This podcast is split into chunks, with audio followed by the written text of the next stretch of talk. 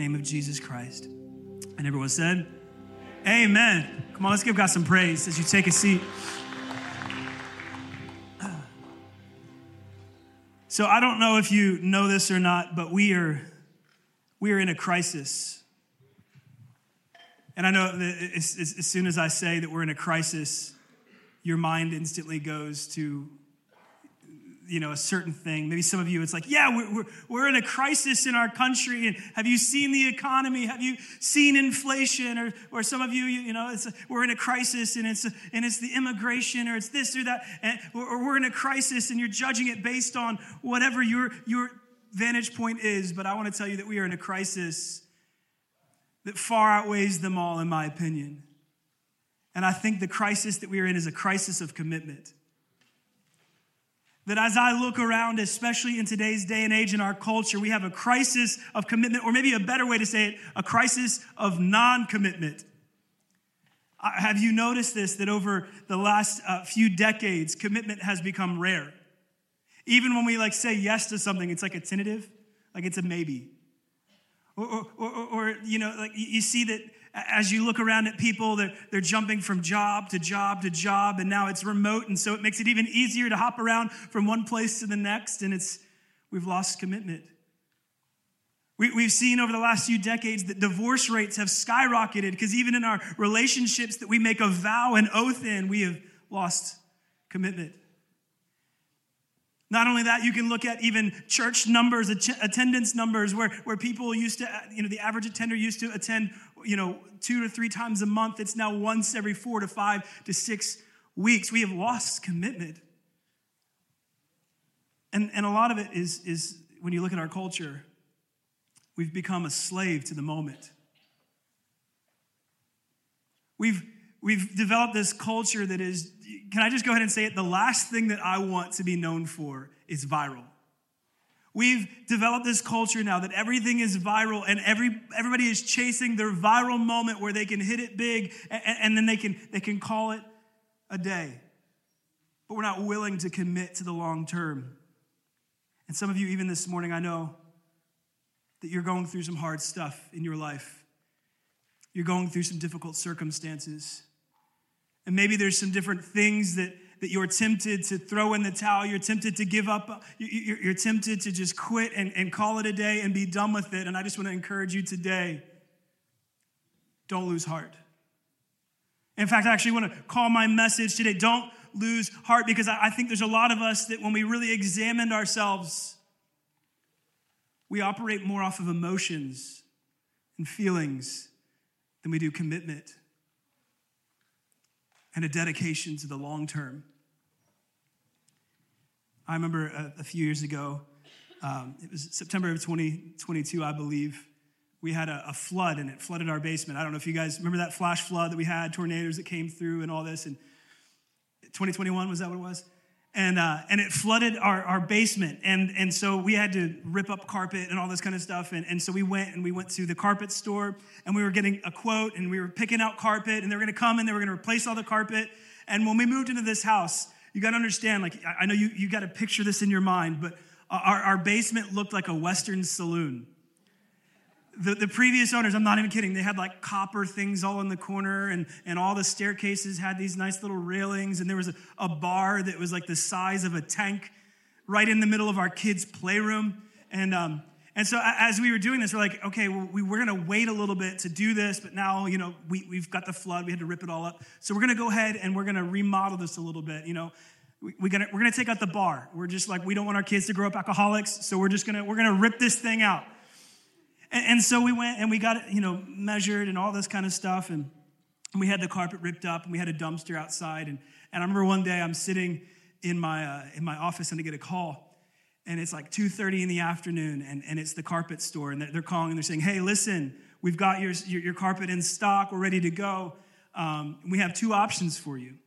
The first is, is we could actually come and install your carpet tomorrow at 8.30 a.m. The other option is it might take three to four weeks for us to be able to get an install crew on site for you. So I'm, uh, I'm sitting here knowing full well that, that though the carpet's ripped up, we still have this gigantic bar We have some drywall stuff to like we have uh, we have a decent amount of work that we got to do before the carpet goes in. And so I'm sitting here and I'm weighing all this stuff out. And what do you think? What do you think I said? I said tomorrow at 8:30 a.m. would work great. We'd love, we'll, we'll see you. We'll be ready for you. And then I text Amanda, and um, she texts back a few a few texts that were in all caps. Um, a few choice words of uh, what call me an idiot and uh, you know what are you thinking? No no she she was she knows me by now. And so i'm sitting here and i'm like all right i, I got a couple hours of work left to do. I'm gonna go home. I'm gonna i'm just gonna bust this thing out. And i, I get down there and, and I, am thinking this this i'm a pretty handy guy right I, I can do this and so i'm thinking i can this is like an hour or two tops it took me two hours to get the countertop off guys they built this thing like Fort Knox. I probably could have gotten in a safe faster than I got the countertop off of this bar. And, so I'm going and I'm going and I'm going. And Amanda, like, she, she would just like come down the steps and like peek her head in and just like, she wouldn't say anything. She'd just shake her head. And then she'd go back upstairs. And then like a couple hours later, like I'm still working, I'm still working. And, and finally it's like 9.30 at night before I start to really figure out how to get this thing apart. And, and I'm having to undo like every little nail and, and everything's bracketed. It's welded to the, the support columns in the basement. It's like screwed with like six inch screws into the concrete, into the floor. Like this thing was built to last. And so it's, it's like 9.30 at night and I'm, I'm starting to make some progress and I'm taking these pieces apart and I'm going and I'm taking it up my basement steps out through the garage, out into the driveway and throwing it in the dumpster. And, and on one of my trips, I got a little tired and, and I, I had this countertop in there and I, I tried throwing it in. And as I did, I, I started to lose my balance. And so I had to step forward to support my weight. And as I did, I stepped on a two by four that had a nice four inch nail sticking right out the, at, the, at the top of it. Straight through the shoe, straight into the foot. We did it, y'all. Like, I, I lifted my foot up and the two by four came with me. That's how bad it was. And, and so I'm sitting here, I'm like maybe 40% the way through getting this bar up. And so I go inside and uh, I tell Amanda, I was like, well, we have some good news and some bad news. The good news is we are making some progress. I've got some pieces the bad news is, is my sock is covered in blood. I stepped on a nail. And so uh, we're like, the kids are in bed, all this kind of stuff. It's like 10 o'clock at night, and I'm just sitting there on the couch watching TV, and I've got like a, a, a cloth like taped around my, my foot, and I'm bleeding, and I'm sitting here and I'm thinking, I've got two options here. I got to either power through this and figure this thing out, or I've got to get up early and call and cancel and, and take this whole thing. And, as I do this, I realize, you know, I'm committed. I'm already in. I got to do this. Like, I just, I'm going to do this. And so I, I hobbled my way back down in the basement. At 1245, I threw the last piece of that, that bar into the dumpster, went and got in bed, put some ice on my foot, and I called it a night. But I can tell you this I didn't give up. Come on now. I didn't give up. And I know some of you are thinking, like, you should have, you're an idiot. like, we came to this church to listen to this guy. Like, he's an idiot.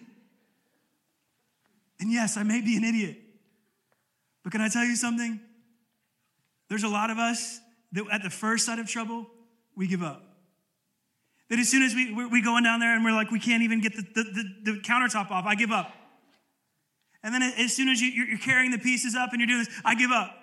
And then especially you, you go and you hurt yourself and it causes some harm to you and, and now you're, you're having to deal through some pain. It's, I give up.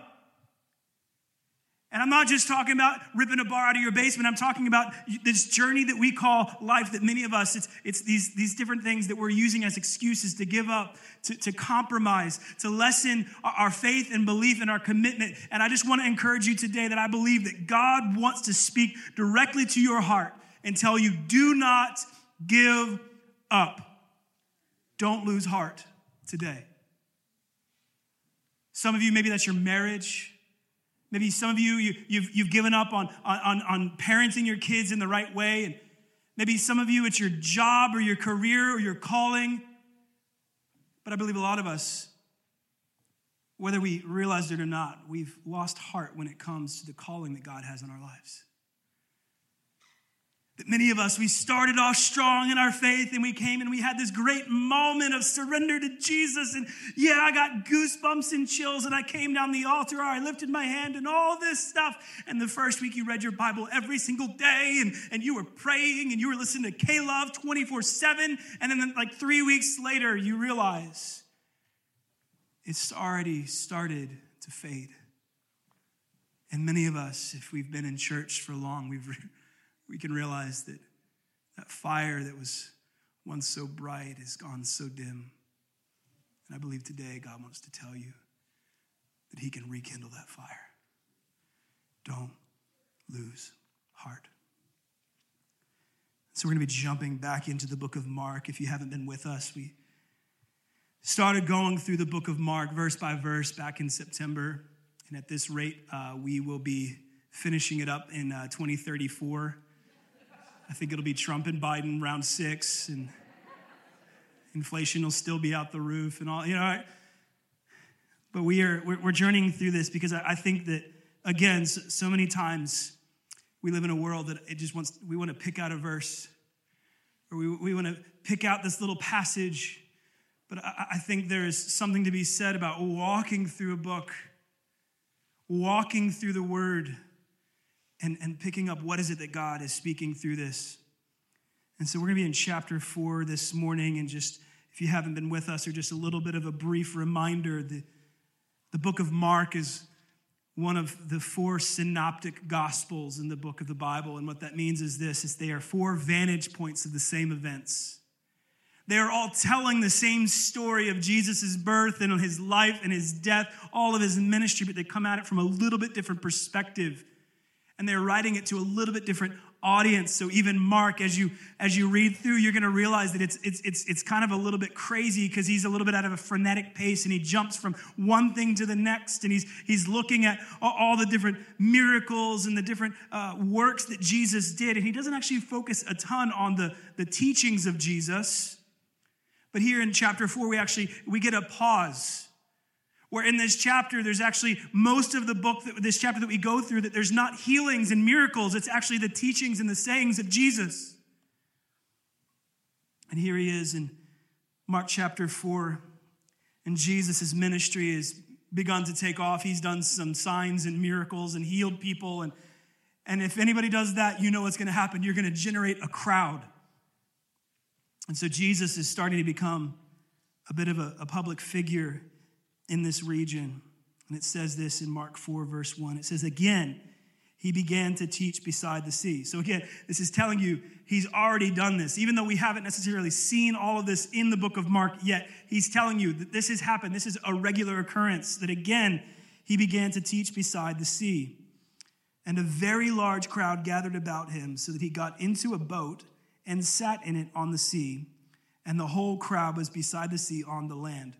Now, this is just a cool little tidbit. There's actually a, a, an area on, on, on the Jordan River in this area that's called the Bay of Parables. And it's where many scholars believe, because of the layout and, the, and, where it is in, in proximity to everything else in Jesus' ministry at this time, that this is exactly the space, the place that Jesus taught these parables. And what's very interesting is, is you're sitting here, and, and I know, I, like, you, you, get all these people, like, how would Jesus sit there and talk to thousands of people and they be able to hear him? What's so cool is you can actually look up pictures of this, and, and there's this little bay that area that's there, and, and the water, it, it kind of has a U shape of the land around it that forms almost a natural coliseum. That it's like staggered seating all the way up. And they've done some scientific studies and, and, and different tests, and they, they found out that up to 5,000 people could have clearly heard the voice of Jesus as he was speaking out on the water. That just the natural acoustics and can I even take it back another step because I love that, you know, just the, the, the coolness of, of how God works. You know who made that bay? you know who made that sea? I think God, even in his, his, his, his plan at the beginning of time, as he formed that out, he knew this is going to be the place where Jesus is going to come and he's going to teach. It says that as he was teaching them, he was teaching them many things in parables.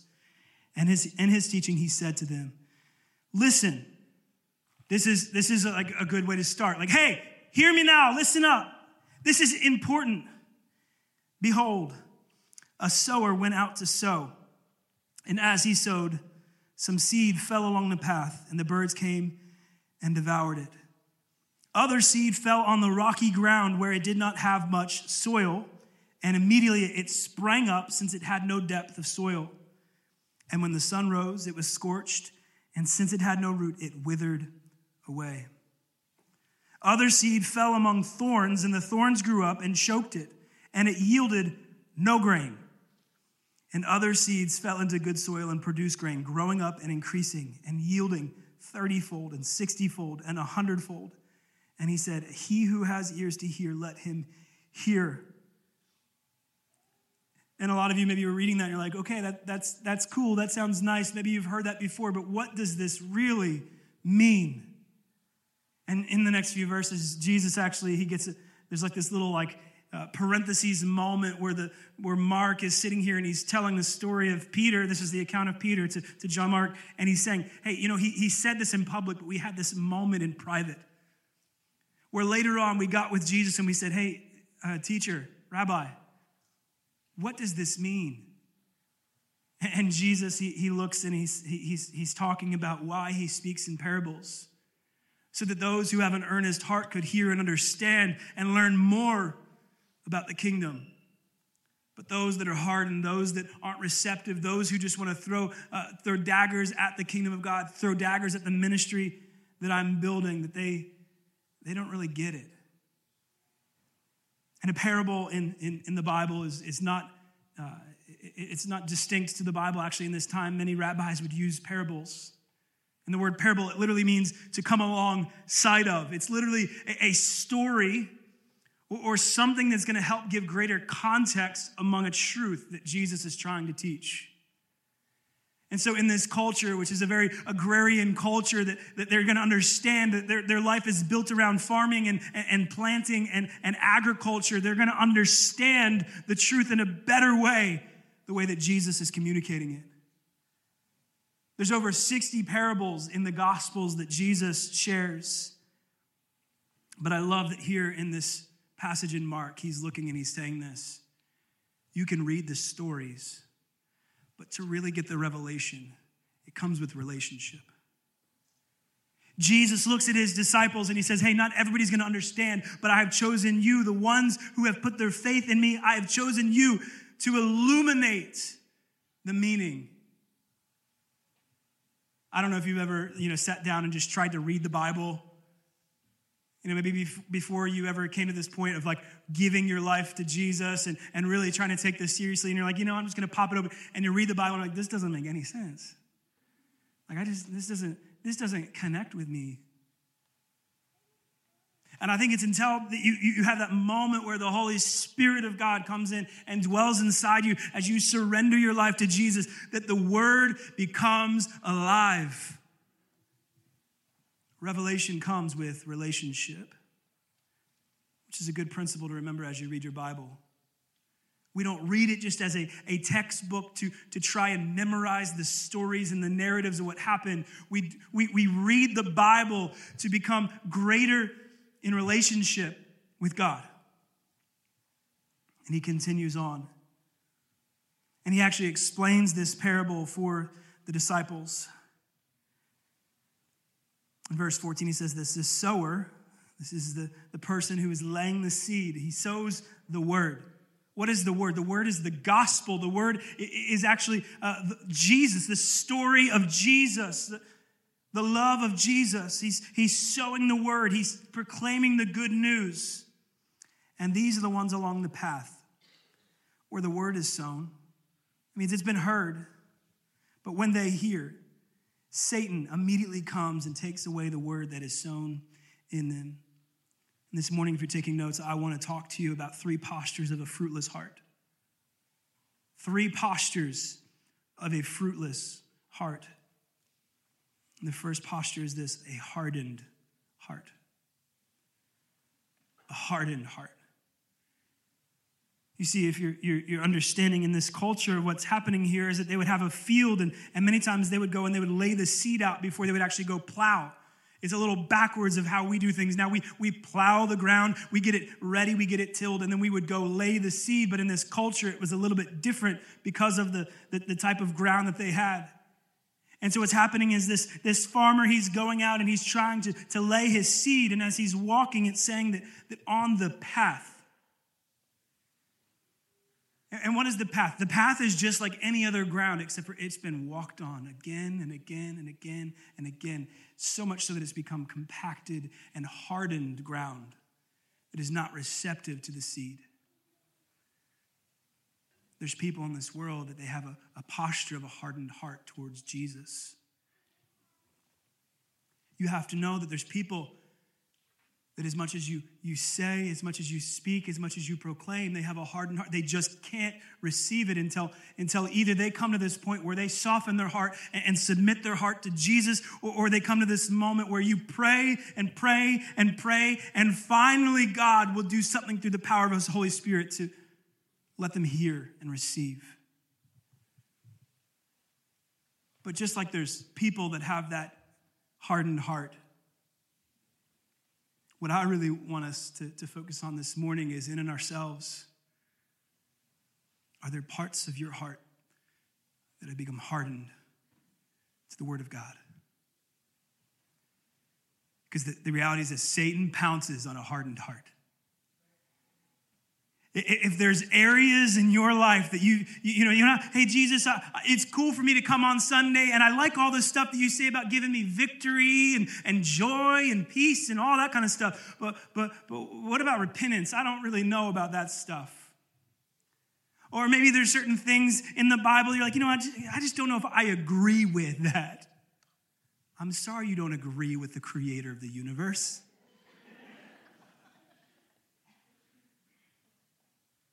But as you read the word of God, is your heart hardened in any area? Because what I'm telling you this is, is that hardness is contagious. And that as you begin to harden your heart to different areas and you're not letting God come in and let his word saturate, as you're not letting him come in and have his way, as you're not surrendering to him in certain areas, those areas are going to grow like wildfire. You can see it in our culture. We can see people who've grown up in the church, who've heard the word, that have gone to camps and they've raised their hand and they've cried tears and all these different things. But now culture is telling them something that's contrary to the word of God and they've hardened their heart to Jesus. And slowly but surely they fall away. Slowly but surely they come to this point where they just abandon it altogether. So, as you look at your life today, are there areas of your heart that aren't completely open to God? Are there areas in your life that you, you, are sectioning off, that you've hardened off, that you, you will not let God have control of, dominion of? Well, I just, I just don't know if I want to give that up. Well, I just don't know if I want to believe that. I, I, I, just, I just don't know if I want to agree with that. Listen, if you agreed naturally with everything that God said in His Word, that would make you God. There are bound to be areas in the Word of God that you come in and you're like, you know what? Mm, that hurts a little bit. Ooh, that stings a little bit. But I can't just cut them out, snip them out, and ignore that they're there. I have to soften my heart. And the reality that I see in this, there's an enemy that is actively seeking to devour what God is sowing in your life. It says that in those moments, in that, that part of the path where the, the seed couldn't take root because it was a hardened path, what happened? It says that the enemy, Satan, was like the bird coming in to snatch the seed away. That before it ever even had an opportunity to grow or to flourish, the enemy is going to come in and he's going to pounce on the area that you have hardened. Many of us, we, we go about our lives completely unaware of the work that the enemy is trying to do to come against us, to sow discord, to sow lies into our hearts and our minds. Let's continue in verse 16. It says this And these are the ones sown on rocky ground, the ones who, when they hear the word, immediately they receive it with joy, and yet they have no root in themselves but endure for a while. Then, when tribulation or persecution arises on account of the word, immediately they fall away. The second posture of a fruitless heart is an immature heart. An immature heart.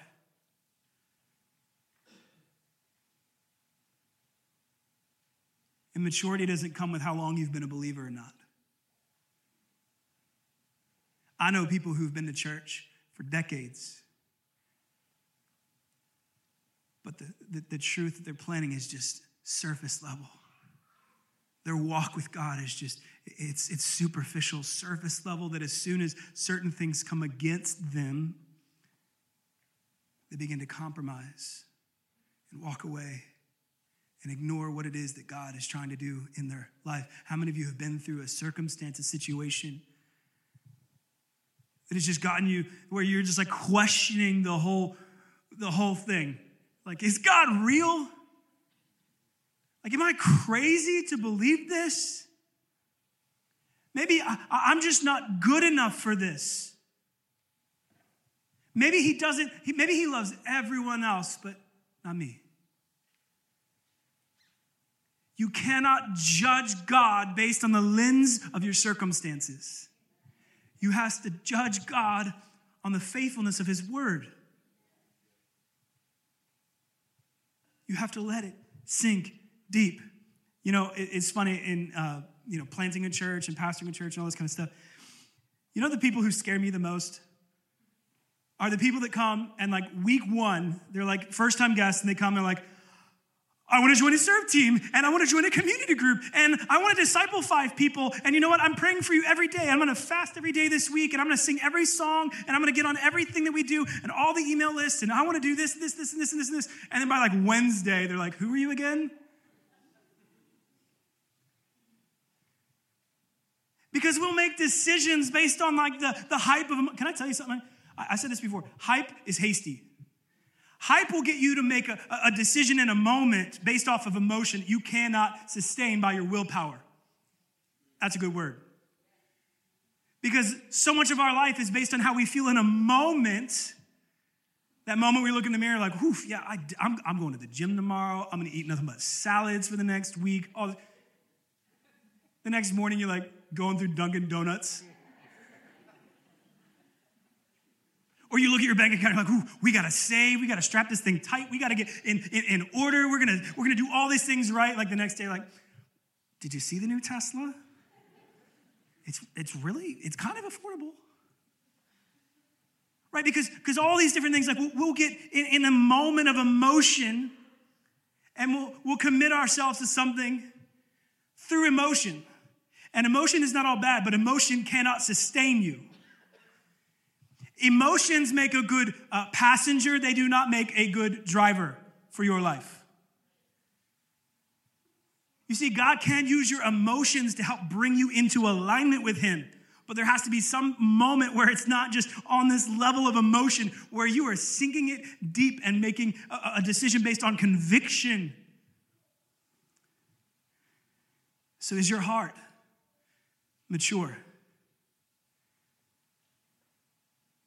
You know, I just want to tell you, maturity doesn't just happen.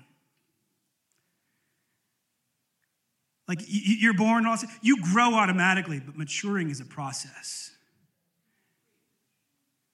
Growth is, is deliberate. Some of you think that just because you come to church every once in a while and, and you listen to some elevation worship, that you're going to grow in your faith. And that would just be like a bodybuilder who says, I'm going to eat once a month and I'm going to go to the gym here and there and expect to grow. What are you doing deliberately to grow in your faith? Do you have an answer? Are there things that you could look at in your life and say, Yeah, I, am doing this and I'm doing that because I want to grow. And I don't want to just be hot for a moment and then fade. I don't want to just be that person that, that makes this emotional response to Jesus, but my life looks exactly the same or worse off a year from now. if if you want to be the one that lasts, if you want to be the one that is faithful in the end, you have to mature. And things that last are rarely immediate, they take time, they take process, it takes work. Let's continue. it says this in verse 18. And others are the ones sown among thorns. They're those who hear the word, but the cares of the world and the deceitfulness of riches and the desires for other things enter in and choke the word and proves unfaithful. The third posture of a fruitless heart is this a distracted heart. A distracted heart. And many of us, this is where we are. If we were really honest, this is where we are. We really want God on Sunday. But man, work is calling. We really want God on Sunday or, or on the moment when, when life is tough, but man, I, I got to go do some other stuff. And, and, and you know, I, I, can't look crazy in front of my coworkers, and I, I can't, I can't live that radical because then it's going to affect my job, and, and, and I got I to provide for my family and all that. We get a distracted heart. We get a heart that is torn between two worlds. A lot of you, I know you have goals and visions and ambitions. And if you wrote them all down on a list, how many would be about things of this world and how many would be about things of God? How many of those things that you wrote down to be that you want to you want to share your faith more or you want to pray more you're going to fast more you're going to you're going to study the word and memorize some scripture and, and you're going to go build a relationship here and you're going to commit yourself to community group and, and, then how many of those would be about well, I got to move up. I got to get the promotion. I want to, I want to have this much saved. I want to go on this vacation. I want to have this trip. I'd really like to buy that jacket. And this new car's coming out. How many of, of your goals and objectives would be about things of this world? That'll tell you how dedicated you are as a follower of Jesus Christ. And I know I'm offending some people because I've offended myself all week with this. It's hard, y'all. But the Bible never said that it was just going to be a piece of cake following Jesus. He said that he would take the burden. He said that he would give us the strength to carry on and keep moving forward. But he also said that you must be willing to leave your life, take up your cross, and follow him. Verse 20 says, But those that were sown on the good soil are the ones who hear the word and accept it and bear fruit thirtyfold and sixtyfold and a hundredfold. And I want to tell you this morning, I want you to write this down. I want you to put this on your phone. I want you to do, if you got to write it on your hand, I want you to know this. God's desire is for you to bear much fruit. God does not want you to live a life that is barren. So much of our culture nowadays, we've gotten into the heat of the moment when so much of culture before us was about legacy and generations and bearing fruit that outlasted us, that outweighed us. God wants you to bear much fruit. In fact, in this culture, I want to show you how much fruit he is talking about because in this day and age, you know what a good harvest would be? About sevenfold, maybe eightfold. And if you were extraordinary, maybe a 10 to 12 fold return on your seed that you sowed. But Jesus just comes and he blasts this out of the park. And he says that when you hear the word, that's step one. When you accept it, obedience is step two. Then you will bear much fruit not just your average, not just your exceptional, but a, a heavenly, miraculous type of fruit, 30 fold, 60 fold, and 100 fold. And this is the picture of the early church. The early church, which was just this small group of, of people gathered in a room, desperate for God. And as they gathered together, God used that small group of people to affect billions of people over the last 2,000 years. And it's the reason that we're sitting in this room, and it's not explainable by any other fact that God can bear fruit beyond our capacity, beyond our ability, beyond our imagination. And the picture of this, I don't know if you caught this, but three out of the four postures, three out of the four examples in this parable, you know what happens? They came up short. Some of you, you just think like, I'm a believer. I've been raised in church. I, am going to finish this thing well, that, that at the end of my life, I'll still be uh, on the right path and I'll still be doing good. But this scripture, this parable would say otherwise.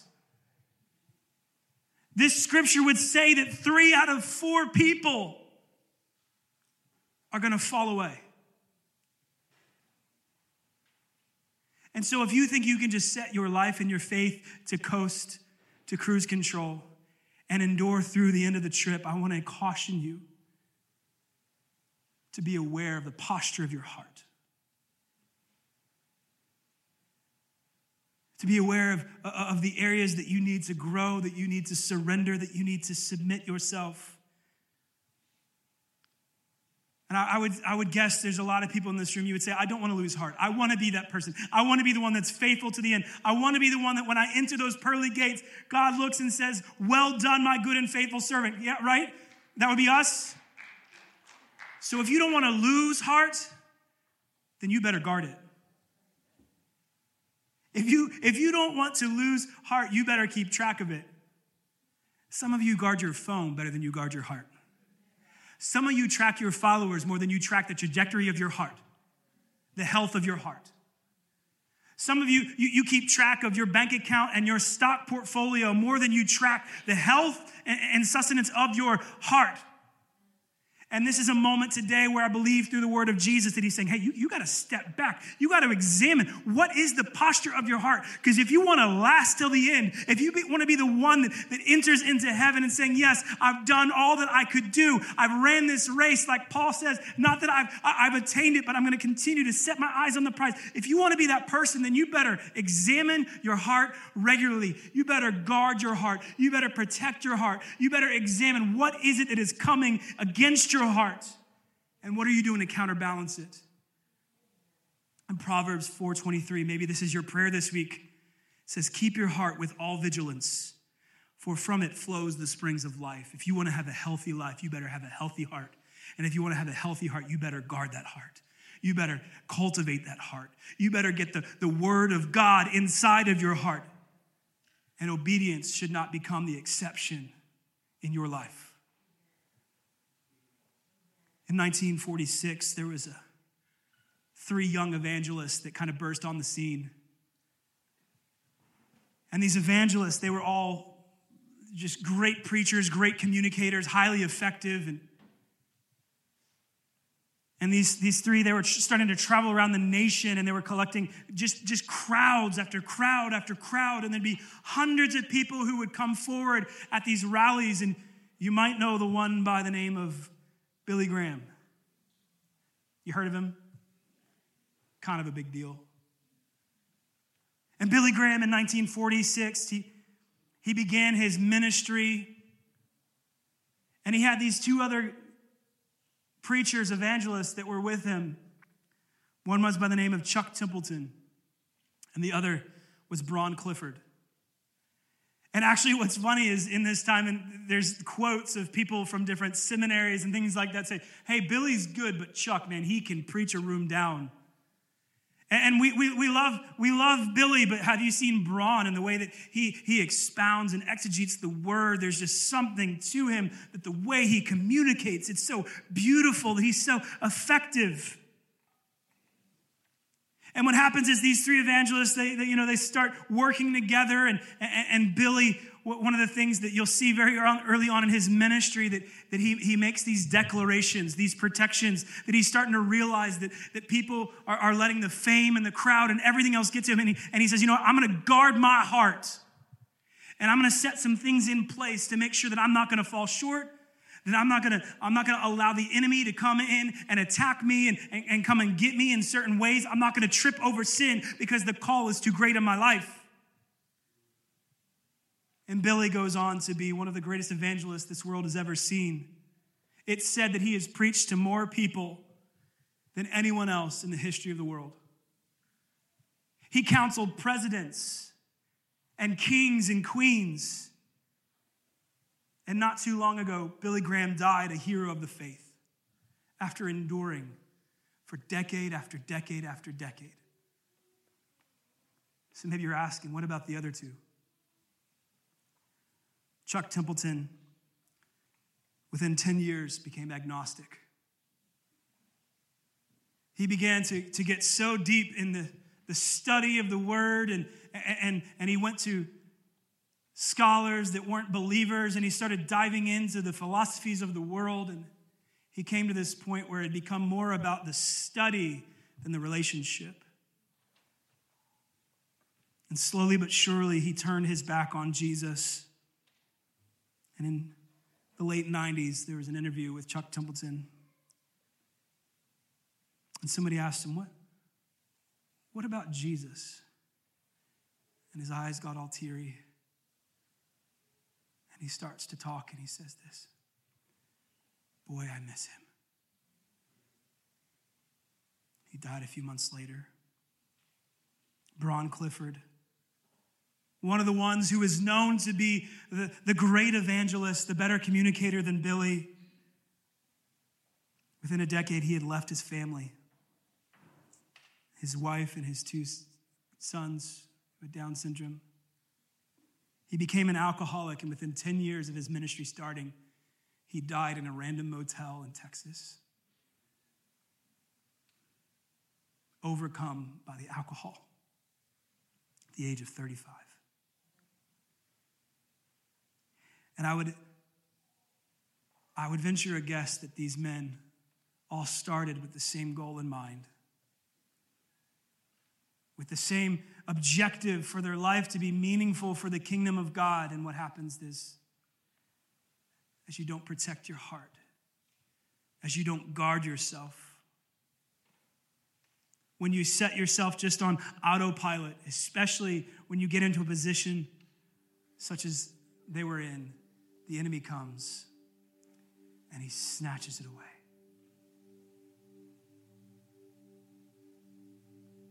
And I'm looking at, at many of you in this room today, and I know that the, some of you are thinking, that'll never be me. And I'd caution you to, to not think that way. Because that puts the strength in your hands. Oh, that, that'll never, I'll never do that says every person that's ever done anything wrong. But you have to sit back and examine your heart, and, and you have to say, Am I surrendered to my strength, or am I surrendered to the strength of the Holy Spirit? Am I constantly guarding my heart and my mind? Or am I letting the contaminants of this world come against me? And I'm telling you this this morning if you don't have a system for growth in your faith, it will fail. And hear me very clearly your faith is not a system, it's a relationship. But healthy relationships take healthy systems. I, hope that as you've been, if you've been married for any sort of time, you have some sort of system of communication, of a way that you dialogue with your spouse, a system for how you structure your house, a system for how you get some time alone to, to rekindle the romance. I hope you have some systems in place, but more so than that, I hope you have a system, a process, some things that you're doing in your life, not just goals and objectives, but systems and, and, and things in place that you are regularly doing to grow in your faith. There's a quote, he's, he's not a believer, but it's a great book, Atomic Habits. And James Clear, he says this he says, Goals are for people who want to win once, systems are for, are for people who want to win repeatedly. Because some of you, you know, the first thing you do is like, I just want to read through a book of the Bible, and that's a great goal. But what if instead you, you develop a system that for 20 minutes every day you're going to read your Bible, and for 20 minutes you're going to sit in prayer and silence before the God of the universe? And the goal is not that I want to pray more, that I want to read more. It's that, it's that I'm setting up a system and process that I can sustain, that will sustain me so that when the end comes, I haven't lost heart, I haven't lost my faith, that the fire hasn't grown dim, but I am standing strong. As you look at your life, I want you to think decades. Don't think moments. Can you live the way that you're living now for decades? If you can't, why are you living that way? This is not just even about your faith. This is a good practice as your life as a whole. Can you sustain the schedule that you have right now for decades? Can you sustain your systems and patterns of health? And then there's this question of trajectory. Can you get there? Can you see the finish line? I want to tell you, if you can't picture the finish line, you'll never get there. So if you don't have the finish line in mind, uh, can, can you get there with the way that you're going? Maybe it's different dreams that God has given you. Maybe it's different things in your relationships, hopes for your marriage and your family. And can you reach those goals based on the direction that you're headed? Are you on a path that is taking you toward what you say you want? Or are you just heightened by emotions in a moment and it fades in a day? If you keep doing what you're doing right now, what will your life and your relationship with God look like in one year, three years, 10 years? Maturity doesn't just happen, depth doesn't just happen, it's intentional. And I want to caution you above all else to guard your heart. Let us be a people of endurance, of commitment, that we're in it for the long haul that we're, we're putting practices in our lives, in our schedules, for the long term health of our heart. God, I thank you for your word. Lord, I thank you that in this passage you tell us that you want us to bear fruit, that your heart is that we bear fruit, that we we can see your kingdom expanded, that we can see your hand at work. But God, we know that it takes hearing you and being obedient to you and guarding our heart. So, God, I pray for every person in this room. And I know the desire is not that we would, we would be lit and then fade, but that we would sustain till the end, that we wouldn't lose heart, that we wouldn't give up, but God, that we'd be standing in the end. And God, that, that doesn't take us standing in our own power, it takes us standing in your power. So, God, I pray that we would place our trust and our hope in you. God, that you would be our firm foundation. God, I pray that you would show us areas of our heart that we are weak and vulnerable to the attacks of the enemy, to the impressions of culture, and God, to the distractions of life. God, mature us, deepen us, and sustain us through your power. We pray this in Jesus' name. Amen.